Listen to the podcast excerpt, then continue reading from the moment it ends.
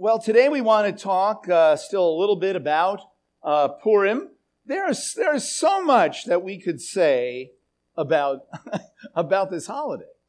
Uh, it is rich in in meaning on on many levels. We could talk about anti-Semitism, you know, anti-Jewish uh, behavior in, in the world. We could we could talk as we did last week, you know, Amalek uh, about that. We could talk um, uh, about uh, uh how uh, the book of Esther is like a microcosm of Jewish history in, in its totality. Uh, there's there's a lot that we could say. So today, just for a little bit, we want to try to understand the message of Purim, really, the basic message of Purim, and and how it relates to us to us today. Uh, and so, I, uh, one of the things about uh, uh, Purim is, of course, that the holiday or, or that the book of Esther takes place outside of the land. That's very significant. So, just to refresh our understanding on why that is significant and where this is in history, because that plays a very important part in all this. So, we're familiar with uh, uh, the monarchy, right? King David, right? Familiar with King David. After King David came, then Solomon came, right? After Solomon, you had a, you had basically uh, something that was tantamount to a civil war, and then you had a northern kingdom and a southern kingdom, right? The northern kingdom was called Israel, the southern kingdom was called Judah. They each had kings. Right? The only legitimate kings were in the south that were uh, descendants of David sitting on the throne. They were all pretty much in rebellion, though, both kingdoms in rebellion. And God sent prophets to the north and the south, right, warning them that unless they repent, that they were going, that they were going to go into exile. And we know that the, that the northern kingdom and the southern kingdom both went into exile. The northern kingdom uh, went into exile from the uh, Assyrians, and they were just scattered everywhere, not lost but they were scattered uh, everywhere. The southern kingdom uh, was overtaken by Nebuchadnezzar, right? Uh, and they went to Babylon. Then 70 years go by. Now a group returns. Not everybody, but a group returns. Now, there was a spiritual, I'll call it a, somewhat of a spiritual crisis at, at this time. And that was that there was an expectation that everything that the prophets said of what that was going to happen at the end was now going to happen now. That they, they went into exile and now they're returning, uh, and now uh, there'll be peace, and now, uh, you know, the Messiah will come, he'll sit on his throne, and they come back, and the place is in shambles. There's all kinds of problems. There's challenges in rebuilding the temple uh, and the majority of people stay outside of the land. This was the first time that this had happened, that the majority of Jewish people were not living in Israel after the Babylonian captivity, right? So, in a way, the exile kind of continues, right? Although people return. Now, that situation has continued to this very day. That situation has continued Uh, uh, to this day. To this day, more people still live outside of the land than live inside of the land. And it's only been, uh, you know, 75, 80 years that, that there have been, uh, that there's been a land of Israel, even, uh, you know, uh, or a nation called Israel today. and so, going back to this period of time when Jews came back after the captivity, there was like a spiritual crisis and that the end didn't happen, right? So this gave rise to a body of literature that you're familiar with, probably. Some of you are, right? The, uh, the apocalyptic uh, literature, uh, that, that Jewish literature that, that talks a lot about, uh, you know, uh, wars at the end, uh, that also talks about the need of, you know, for holiness and spiritual battles and, and all kinds of things. That body of literature rose may I suggest, uh, as a result of this delay of the end. Like it didn't happen, right? And so now the understanding of Israel came to be that this the, the end is far off. It's it's not coming right, like right now. It's not happening now. And so now we're living in this in between time, right? We're living uh, in this period of time where where we're back from the captivity, but the majority of people are still living outside of the land with a hope uh, uh, for the future.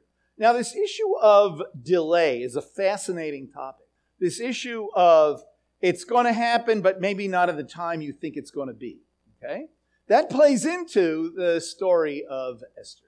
Now, for uh, those of you that are familiar with the prophets, one of the prophets, one of the prophets who wrote before the captivity and warn the people about, uh, you know, repenting uh, uh was uh, the prophet Habakkuk.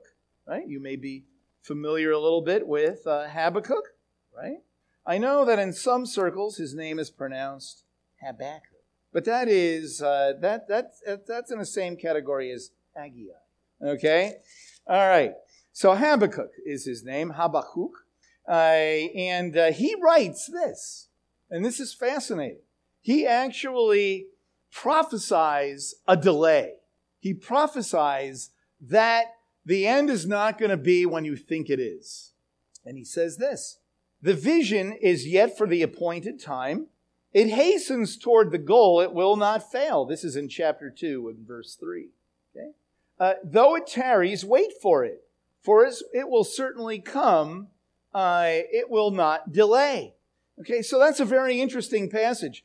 And that becomes a, uh, uh a passage, that, that verse has a history has a, a history in rabbinic literature, a history in, uh, you know, in Jewish teaching, uh, that, that the day will come in God's time, right?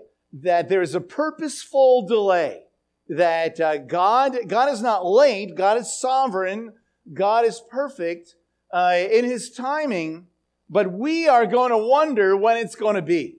That's basically what this prophet is saying. And that is exactly uh, what, uh, what happens uh, indeed to this day.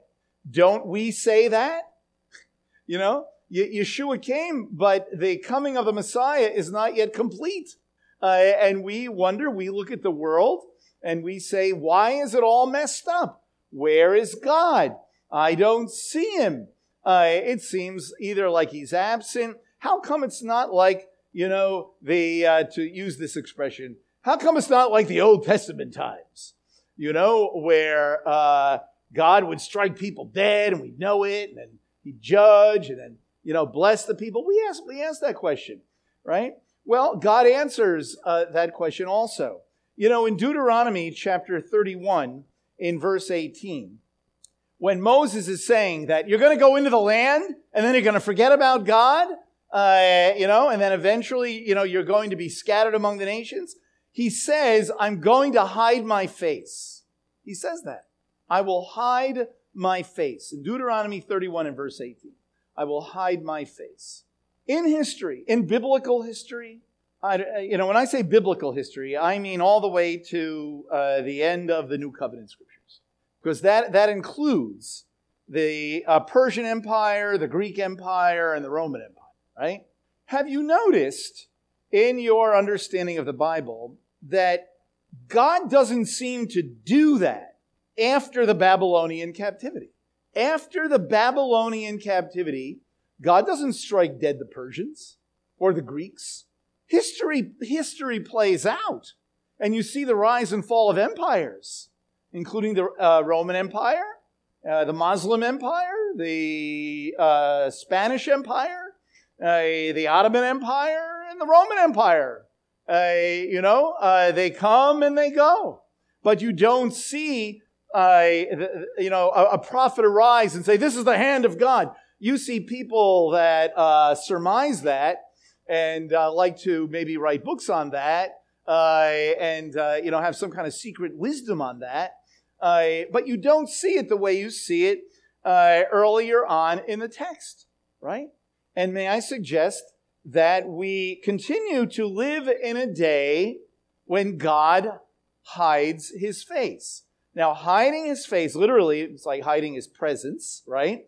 But it's not hiding his presence like he's not there, is that God has begun to work providentially in, the, in this world. He's still here and he works providentially. Uh, and, uh, and the day we know that the day will come when there will be vindication, uh, you know, and, and at the end all evil will be judged and the, um, the uh, wolf and the lamb will lie down together, right?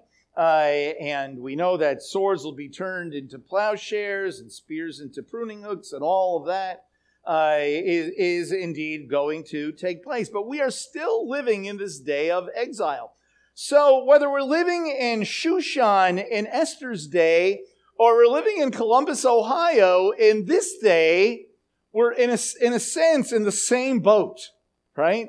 So now when we turn our attention to Esther and Mordecai and the story of Esther, they're living out of the land when there is an Israel to go to, right? They're living uh, in uh, modern, it would be modern day Iran. That's where they're living. Why are they living there? Because if you know your history, you know that after the Babylonian uh, Empire was the Persian Empire. It was at the beginning of the Persian Empire that Jews could return to the land, right? Well, Persia, uh, you know, if you look at a map, is next to where Babylon uh, was. It is uh, Iran, okay? Uh, and it was Persia all the way, by the way, to 1939. It's called Persia. And it had a large Jewish population until 1979. Uh, and I remember when I was a, a new uh, believer in Yeshua, I used to get a particular like magazine from a, a Jewish, uh, a messianic Jewish organization, and uh, they would have this uh, this report from a, a, man who was in Tehran, bringing the good news to Jewish people. I, I remember that it was really very uh, you know very interesting. So there's a real history of Jews of Persian Jewry. Uh, quite, quite, a, quite a history. And so uh, Esther and Mordecai, uh, their families evidently migrated, you know, a little ways east from uh, Babylon to uh, Persia. Uh, and so it certainly um, makes sense that they were, they were there. Now, the book of Esther gives us some insight, therefore, into an example of how to handle seemingly the absence of God in given situations, or this delay of God uh, seemingly coming or or coming in and fixing the world and you know uh, and, uh, and and finally bringing an end to uh, all of the things that uh, that we're concerned about and certainly we live in a world that has plenty of them right plenty of issues where we uh, wonder not not just world issues but in our own community or, or in our own lives, in our own family. And we say, Where is God? Why doesn't He do something? I can't tell you how many times the most well meaning people, when they're hurting, when they're hurting, will say, would never say this when they're not hurting, but when they're hurting, we'll say, I just don't understand why God is allowing this to happen. You know, and may I suggest that when people are hurting, they're not actually thinking theologically or ready for a book to read. Uh, you, you, know what I mean? Uh, and uh, and it's, it's just this visceral response to hurt and pain, right? Where is God? And so the book of Esther is, I think, helpful, uh, helpful in this. Okay. So when we think about the fact that we're waiting for, we're waiting, we have this expectation that God is going to do something and it doesn't seem to happen. You have, you have here in Esther, you have a crisis, right? Uh, uh, God, you know, Mordecai uh, voices God. God will bring help from somewhere, but it doesn't. But it's not happening. You know, it's not happening yet. Where is God? There's a crisis. Where is God? There's another one earlier on in Jewish history, way earlier on in Jewish history, where there seems to be a delay and people don't don't respond. The uh, people don't respond really the way that uh, uh, Esther and Mordecai respond, and that is, of course, the golden calf. Right? They're waiting. They're, they're waiting for Moses to return.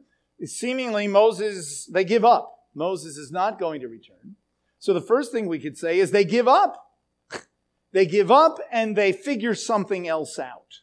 You know, what, what do we do now that it's that seemingly God is absent? So they come up with their own plan uh, based the, from their own world and their own culture in, in what they're going to do. And they stop waiting. And they stop. Right? I think that, that for some of us, uh, we may, from time to time, fall into that category a little bit, where we just stop waiting and we just figure it out, figure it out on our own, and uh, act as if God is not here that God is not present. And so I will use just my own ingenuity uh, and, uh, and figure it out, right?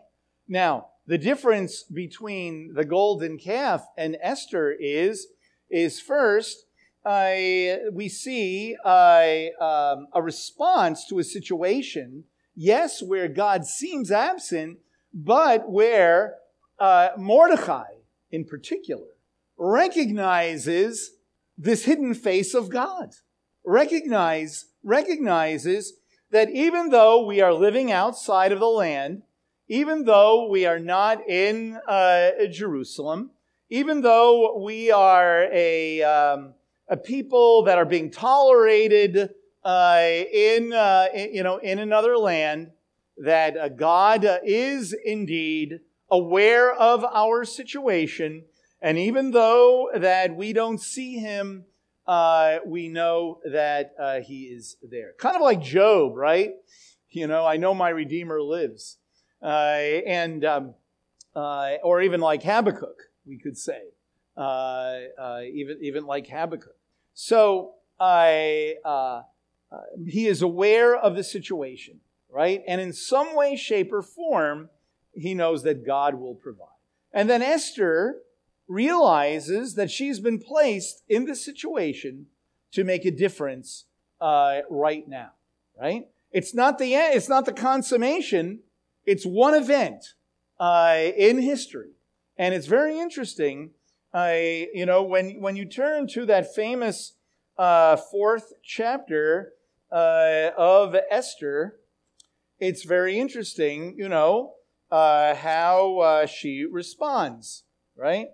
First, uh, Mordecai says, For if you remain silent at this time, relief and deliverance will arise for the Jews from another place.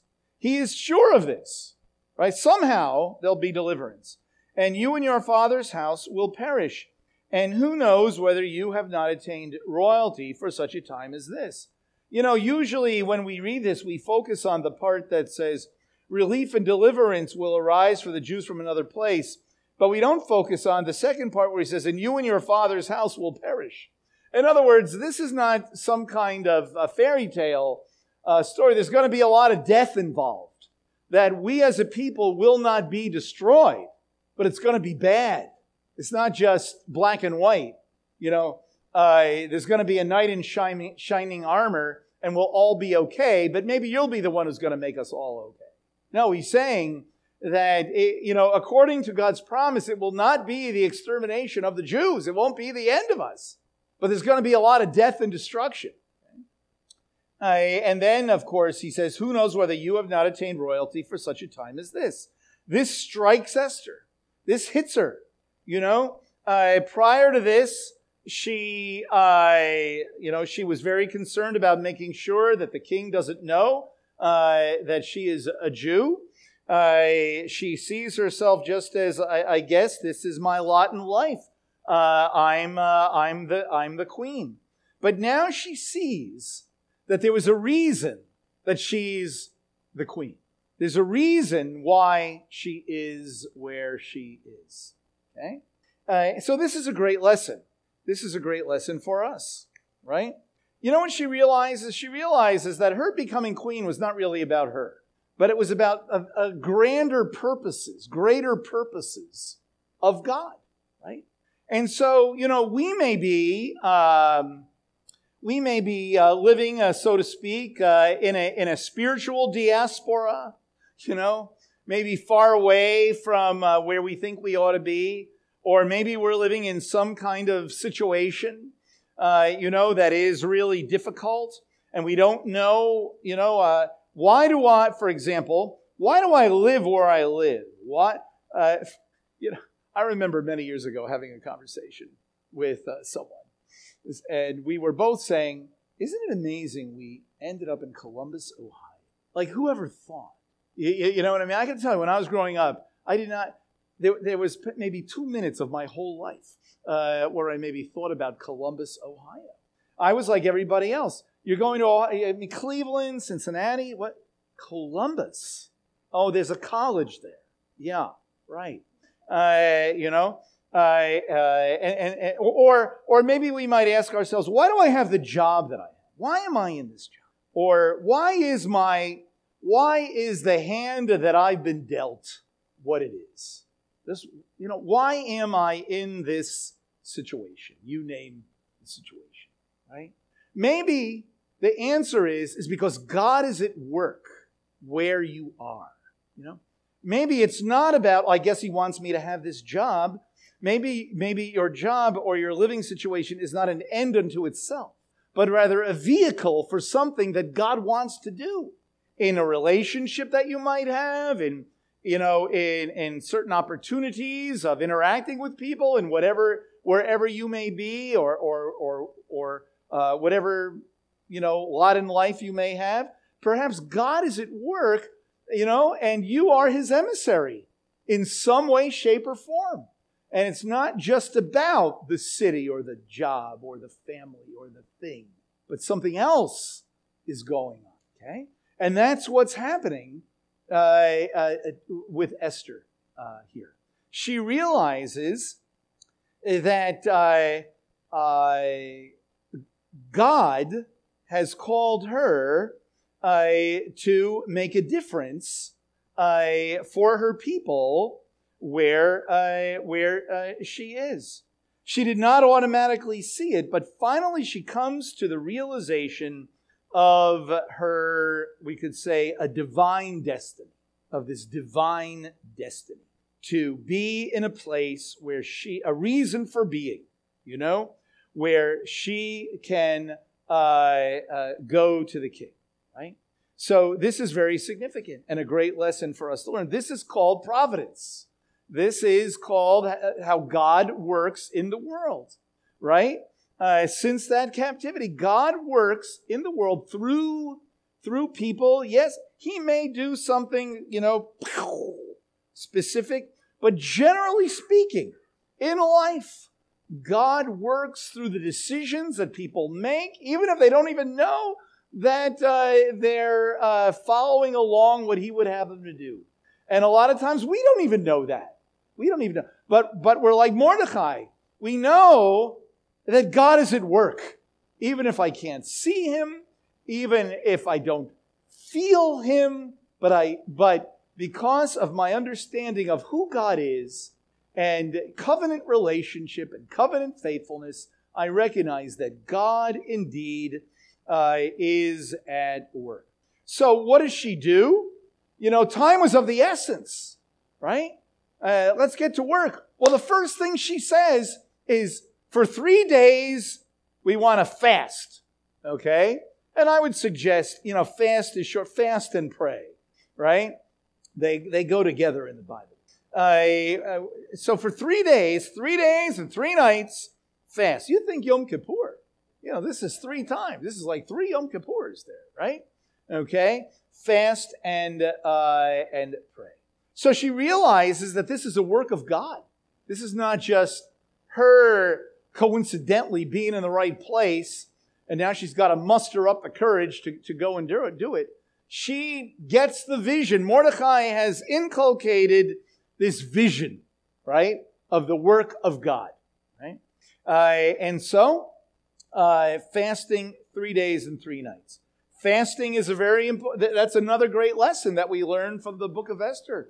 Uh, the importance of being spiritually prepared for whatever it is that uh, uh we're going to do. And, and, uh, and, you know, we may be involved in all kinds of maturations of life and of things and that, that take place. I wonder how much we really think about fasting and praying, you know, in our decision making or before we have to do something really important or uh, or or anything. I wonder how often we pray. uh, uh, no less fast and pray, right? And, you know, so fasting is a great lesson here. You know, the denial, it's about the denial of self when we're fasting. It's not about not eating. It's not a mechanical, just a mechanical thing about not eating, right? Uh, like when you're fasting uh, before uh, some kind of medical procedure, it, it, it's a different kind of fasting, right? Uh, not eating is not, is not the same thing as, uh, as fasting before God. It's a denial, it's, it's a purposeful denial of self, right? Uh, and when we do so, we're relying on God. We're trusting God. We're deepening, you know, our interaction with God. We become sensitive to the things of God. Fasting and prayer can give us clarity in situations. Uh, it can give us uh, spiritual empowerment. And I would suggest in Esther's case, it was all of the above and courage uh, to go uh, to the to go to the king, right? Uh, and so, uh, what we learn here from Esther is that God is indeed present, even if we don't see Him and our circumstances don't add up, right? We learn that there is a divine destiny, there's a divine calling on each of us. Uh, now, there's a general calling of we're called to be godly people. We're called to be emissaries of Messiah. We're called to demonstrate the life of Yeshua wherever we go, right? And, and so, therefore, wherever you may be, we all need to see ourselves kind of like Esther that, oh, I've been called to this role, but not just to do this thing, but there's a greater purpose in my life, you know? Uh, and so she recognized this divine destiny that we all, in a way, uh, all in a way share, right? Uh, we realize, we learn from Esther, uh, that it requires time with God. You can't just muster it up. You can't just say, okay, now, you know, I haven't prayed, I haven't read the Bible, uh, I'm not really in what I understand in my heart to be in fellowship with God, but now I'm ready for action. It doesn't work that way. It has to be cultivated. It has to be cultivated. Uh, whether it's a long time, it's not about how long, but there has to be some kind of cultivation of, uh, you know, of, of a walk with God, right? Uh, and th- that God does not uh, leave us alone, and that God uh, understands our situations. and so, you know, back to Habakkuk, Habakkuk tells us what to do in the meantime, right? He tells us that there's going to be this delay. And of course, what we have in Esther really is an example of what Habakkuk is talking about. When you go back to that book, and I don't know if you're uh, aware of this or not, some of you probably are, that uh, after he says, after he says, for the vision is yet for the appointed time, it hastens toward the goal, it will not fail Though it tarries, wait for it, for it certainly will come, it will not delay. It is interesting, by the way, right? It's coming, it's like a freight train coming. It hastens toward the goal. And, but then, right after that, it says, though it tarries, though it seems to be taking a long time, wait for it. And then it says, it will come, it will be on time, right? So what does he say right after that? He says, Behold, as for the proud one, his soul is not right within him. But the righteous one will live by his faith or better faithfulness. Right? So, what is Habakkuk saying? Wait for it. Okay? Wait for it. It's going to come. And in the meantime, live faithfully. Okay? Live faithfully. And that is what Mordecai and Esther demonstrate this idea of living, living faithfully. Uh, outside of the land, in a place where there is a great danger of annihilation, right? Live faithfully. They didn't just try to figure something out, right? You know, another great lesson, just um, uh, in, in closing here is even though they were living in, uh, in uh, Persia, they really didn't see themselves as Persians. It's very interesting. They did not see themselves as Persians. And I would suggest that that played into their understanding uh, that uh, God was going to provide for them. If they saw themselves as Persians, perhaps then they would have gone to the civil authorities and said, This is not right. But rather than that, they, they placed their lot with God and then took uh, personal responsibility and acted. They didn't just fast for three days and then did nothing, and they didn't just do something, but they fasted for, for uh, three days, right? So, you know, it is kind of interesting that um, in, I believe it's in the third chapter of uh, Esther, you can find that again here. Okay. In the third chapter, Haman says, don't say, boo, right? Wait a minute. I think I just thought of it. Uh, he says there, yes, in verse 8, Esther 3 8. Notice what Haman says to the king, how Haman describes the Jewish people. You know, this whole thing wasn't just simply about Mordecai not bowing down, and so we'll kill all the Jews from India to Ethiopia and 127 provinces. There's something else going on, right? And what is that? This is what Haman says to the king. There is a certain people scattered and dispersed among the peoples of all the provinces of your kingdom. Their laws are different from those of other people, and they do not observe the king's laws, so it is not in the king's interest to let them remain. That's a very interesting statement. First of all, it's an overstatement. Okay. It's not exactly true the, the Jews were not rebelling against uh, the king. But clearly the Jews were different. This is a different people, right? And it was because they were different people, because they looked different, they dressed different, they certainly ate different, right? Uh, and they worshiped different.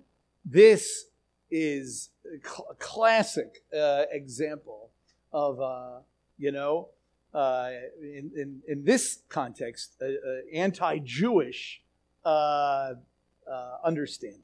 And, and Mordecai is just sort of like epitomizes, you know, the, the, the whole thing, right? Uh, and, and so, very interesting. Uh, there's a lot of things we could say about that. Uh, one is, one of the things that all these empires did for the Jewish people was always remind the Jewish people that they were, that they were different, always reminding them that they were, uh, you, you, know, uh, a, a, different group of people. And so Mordecai, uh, you know, clearly knew that he served a different king other than uh, Achashverosh. So in our time, there's like five or six lessons we could learn from that, but I'm only going to mention one. That as believers in Yeshua, do people see us as a different people? Do people do, do we see ourselves as a different people? Do we see ourselves as a people called, called by God, right? We live uh, in, a, in a particular land for, for a particular purpose that God has given us. And are we advancing the cause of Messiah in the land that God, that we live in? Recognizing that this is not our quote unquote home, kind of like the Jews in Persia. And this is what motivated Mordecai and Esther uh, to act. and that's a great lesson for us and a great question, you know, for us. How do we see ourselves? Do we see ourselves like Esther and Mordecai? Do we see ourselves as people called of God, living in a particular place as a people? Uh, uh, do we see that, uh, you know, even though we're not in, in uh, the land of Israel, uh, that, and we're not in a promised land, uh, that God does have his hand upon us? I hope we do. I hope we realize that and that we're not on our own and that our primary identity is being an image bearer of God and Messiah Yeshua. I hope that we see ourselves indeed that way first and foremost. What great lessons we learn from Esther. Let's pray. Lord uh, God, uh, thank you, God, that your hand reaches everywhere. Thank you, uh, uh God, that uh, we learn uh, from this, this wonderful book of Esther God that even though it seems like, you know, when are you ever going to come back? When is, when is something going to happen? Thank you, Lord, that uh, uh, in your sovereign, uh, in your sovereignty, uh, you're, you, uh, you are still waiting, uh, Lord. and you've given us time in this world to demonstrate what it means to know you. you've given us the opportunity to share the good news. I pray, Lord, that we are, that we realize that uh, the day is going to come, but you've given us, as Messiah followers, you've given us a divine destiny. Not just an end to destiny, but, but a destiny of, of living, just like Esther. May we make a difference where we live uh, for the cause of Messiah Yeshua. God, may we realize that you today work through human beings, God, uh, and not that, you know, we may not understand it, but there is purpose in this delay. And it is not, you know, uh, you, you are not absent, but you are indeed here. And we are the ones who are called to testify of it, God. May we do so. May we be people who fast and pray. May we be people of courage. May we be people uh, who indeed make a difference. Uh, uh one person, we pray. In Messiah's name.